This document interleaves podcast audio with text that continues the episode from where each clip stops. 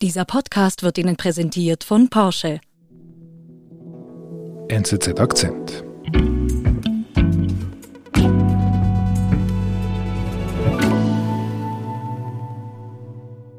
Jeg havde den der følelse. Hvorfor? Hvorfor? Hvad har jeg gjort forkert? Jeg, jeg fortalte jer, at Wir hören eine junge Frau, sie spricht Dänisch, und zwar Dänisch ohne Akzent, aber sie heißt äh, Aya Abu Daher. Sie ist äh, aus Syrien und sie sagt, warum, warum, äh, was habe ich falsch gemacht, warum muss ich gehen, warum muss ich aus Dänemark weg? Ich habe doch alles so gemacht, wie es sein sollte, wie man es von mir wollte, wie es gut ist für das Land. Warum muss ich da weg? så skulle jeg bare tilbage her. Så der, det er det eneste spørgsmål, som kom til mit?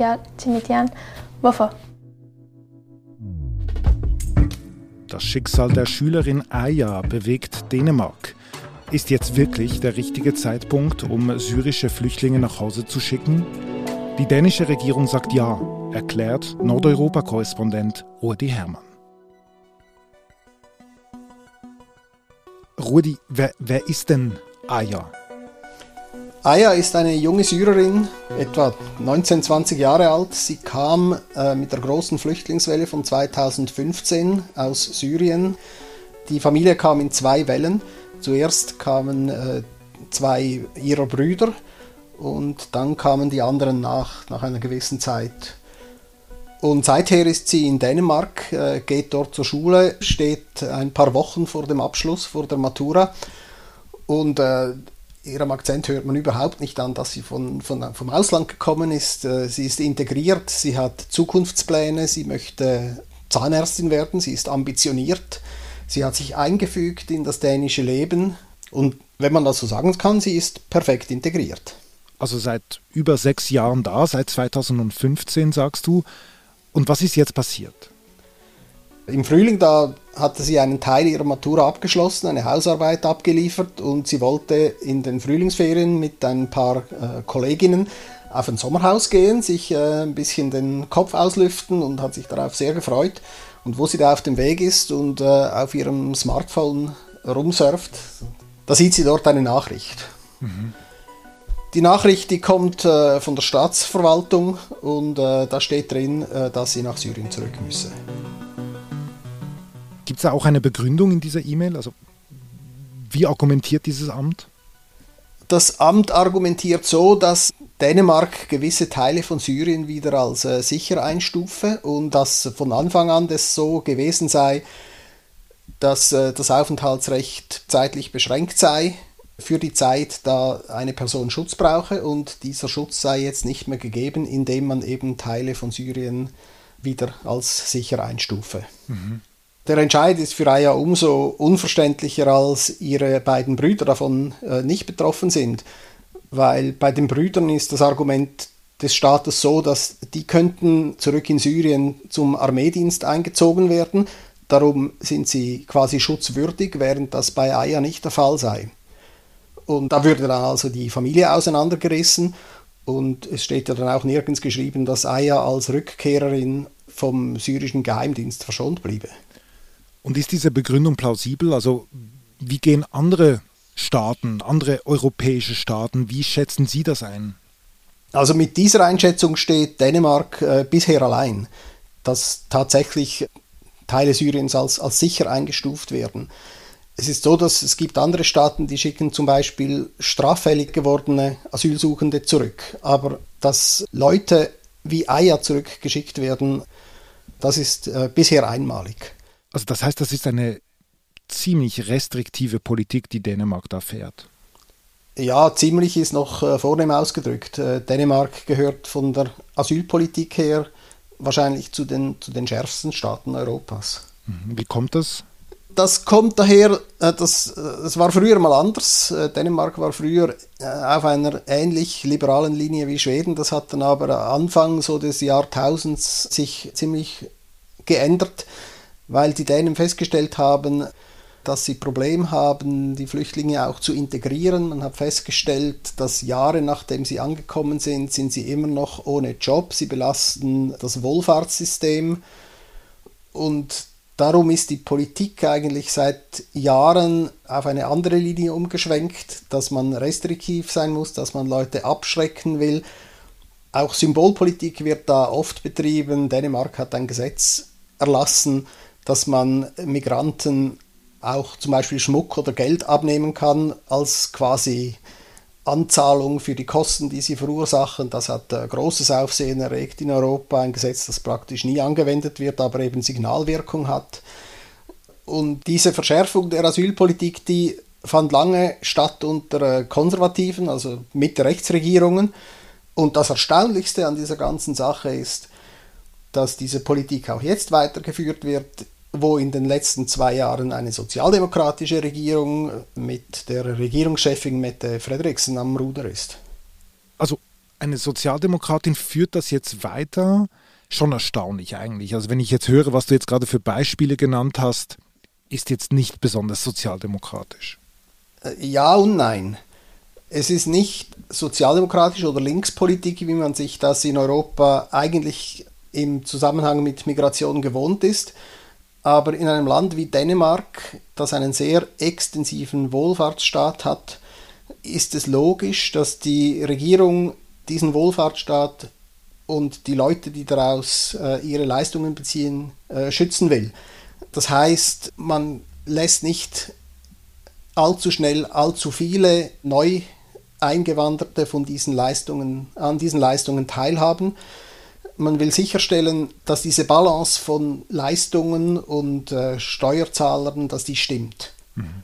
Also man schützt den starken Wohlfahrtsstaat mit einer strengen Migrationspolitik. Genau, und das ist auch der Grund, warum äh, in breiten Teilen Dänemarks dieses Modell auch Zustimmung findet. Ich würde gerne zurück zu Aya gehen. Sie ist da unterwegs mit ihren Kolleginnen hat gerade diese Nachricht erhalten, dass sie nach über sechs Jahren zurückgehen muss, nach Damaskus. Wie ging es dann da weiter? Ja, ich meine, da, da bricht ihr natürlich die Welt zusammen. Und da kommt sie also zurück an die Schule. Und äh, der Rektor, der versteht das auch nicht und postet das in, in sozialen Medien. Das erregt sehr viel Aufsehen. Mhm. Da wird auch das Fernsehen dann aufmerksam dann wird also die ganze Sache medialisiert.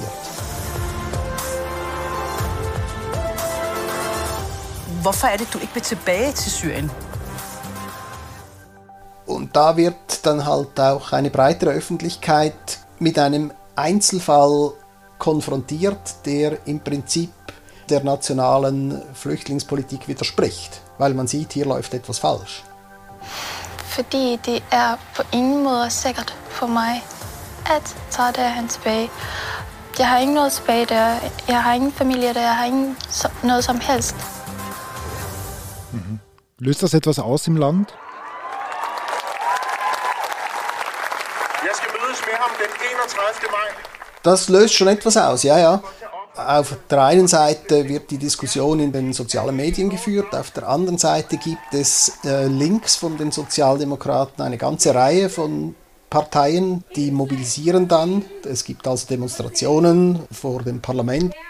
Das erregt dann natürlich im Gegenzug wieder mehr Aufsehen, wenn, wenn da demonstriert wird im Herzen der dänischen Politik. Also es ist schon ein Thema dann. Den Situation ist helt uholdbar. Es gab eine Meinungsumfrage mit etwa 1000 Respondenten, also relativ breit.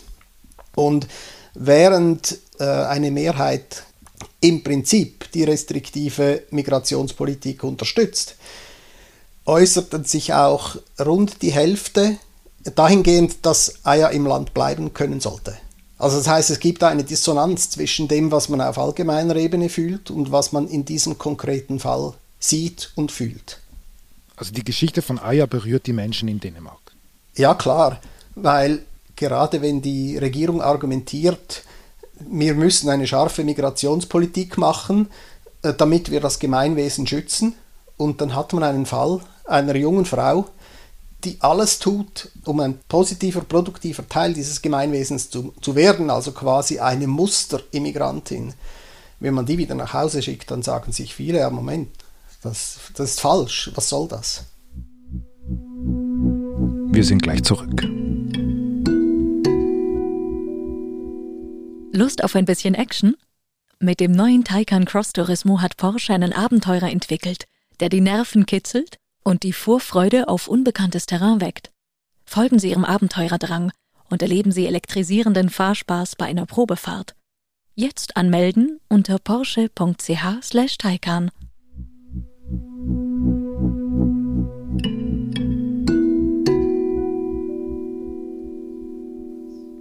Wie reagiert dann die Regierung? Ja, der Migrationsminister Matthias Tesfaye, der hat sich auf die Hinterbeine gestellt und gesagt, ja, nur weil so ein Fall im Fernsehen kommt, heißt das noch nicht, dass wir äh, unseren Beschluss ändern.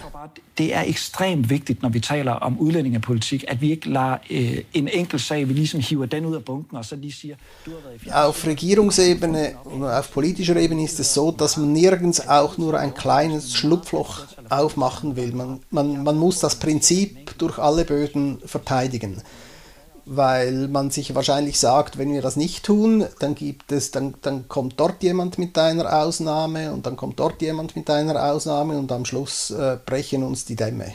Also irgendwie, es darf nicht zu einem Exempel werden. Genau. Weißt du denn, was jetzt mit dem Mädchen passiert? Was sie jetzt macht? Ja, der Beschluss, der Ausweisungsbeschluss, der wurde auf äh, der Ebene der Staatsverwaltung gefällt und dagegen kann man rekurrieren. Und das wird sie ganz sicher machen. Dass diese Prozesse sind schon unterwegs. Und was denkst du, wird sie dann am Ende gehen müssen? Ja, das ist, da sind wir schon beim nächsten Widerspruch in dieser ganzen Geschichte, weil de facto kann Dänemark ja gar nicht ausweisen, weil Dänemark ja mit der Regierung in, in äh, Syrien nicht zusammenarbeitet. Und das ginge nur, eine Ausweisung ginge nur, wenn diese Zusammenarbeit laufen würde. De facto wird es also so sein, dass der Fall auf Eis gelegt wird, aber dass Aya in ein sogenanntes Ausreisezentrum, wie das ein bisschen euphemistisch heißt in Dänemark, dass in so ein Zentrum gebracht wird. Und diese Zentren, das sind so Warteräume für ungelöste Fälle und die Zentren sind nach all dem, was man in den Medien erfahren kann, äh, nicht besonders freundliche Einrichtungen. Das heißt, die Zentren sind im Prinzip dazu gemacht, dass man die Leute dazu bringt, letzten Endes freiwillig zu gehen. Das würde dann Dänemark sogar mit einer Geldsumme, mit einem quasi einem gewissen Start, Restartkapital unterstützen aber äh, man, man, man, kann nicht arbeiten, man kann sich wahrscheinlich nicht weiterbilden. Es ist, ist, ein unangenehmer Aufenthalt, so ein bisschen wie in einem Internierungslager. Also es ist nichts, es ist nichts, was einen Menschen weiterbringt und es ist auch nichts, was, was das Land weiterbringt. Hartes Schicksal für Eier, wenn sie am Ende tatsächlich in so einem Ausreisezentrum landet die halten dran fest in Dänemark, an, an dieser Haltung. Ja, ich habe das Gefühl, das ist ihre absolute Priorität, dass sie diesen Ruf als, als unattraktive Destination um jeden Preis verteidigen wollen. Und das, das Letzte, was sie in dieser Hinsicht unternommen haben äh, vor ein paar Tagen, das war, dass sogar wenn jemand einen Asylantrag stellt in Dänemark, dann, dann sollen diese Personen in Zukunft nicht in Dänemark selber warten können, bis der Antrag behandelt ist, sondern in, in ein außereuropäisches Ausland verbracht werden zu Vertragsstaaten, die Dänemark erst noch finden muss, und dort diese Zeit dann überdauern, bis sie wissen, was mit ihnen passiert.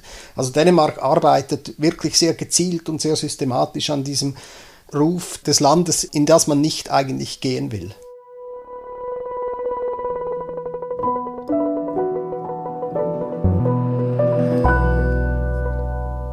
Rudi, herzlichen Dank für deine Ausführungen. Liebe Grüße. Ich danke euch, immer gerne.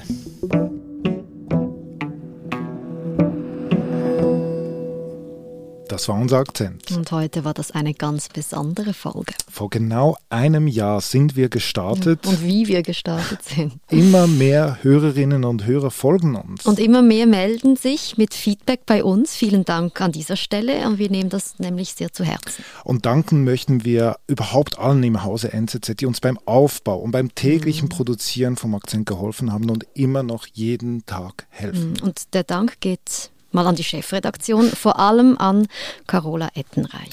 Und ein Dankeschön an die Leute vom Produktmanagement, Manuel Maisch, Alexander Mühlbach. Ein Dankeschön an unseren Komponisten, Pablo Nouvel. Mhm. Und danke an unsere Produzenten, Olga Scher und Benedikt Hofer. Genau, und danke vor allem an unsere Gäste, die diese tollen Geschichten für uns recherchieren, aufschreiben, zu uns kommen. Erzählen. Genau. Tja, in diesem Sinne, bleibt uns alle treu und bis, bis bald. bald.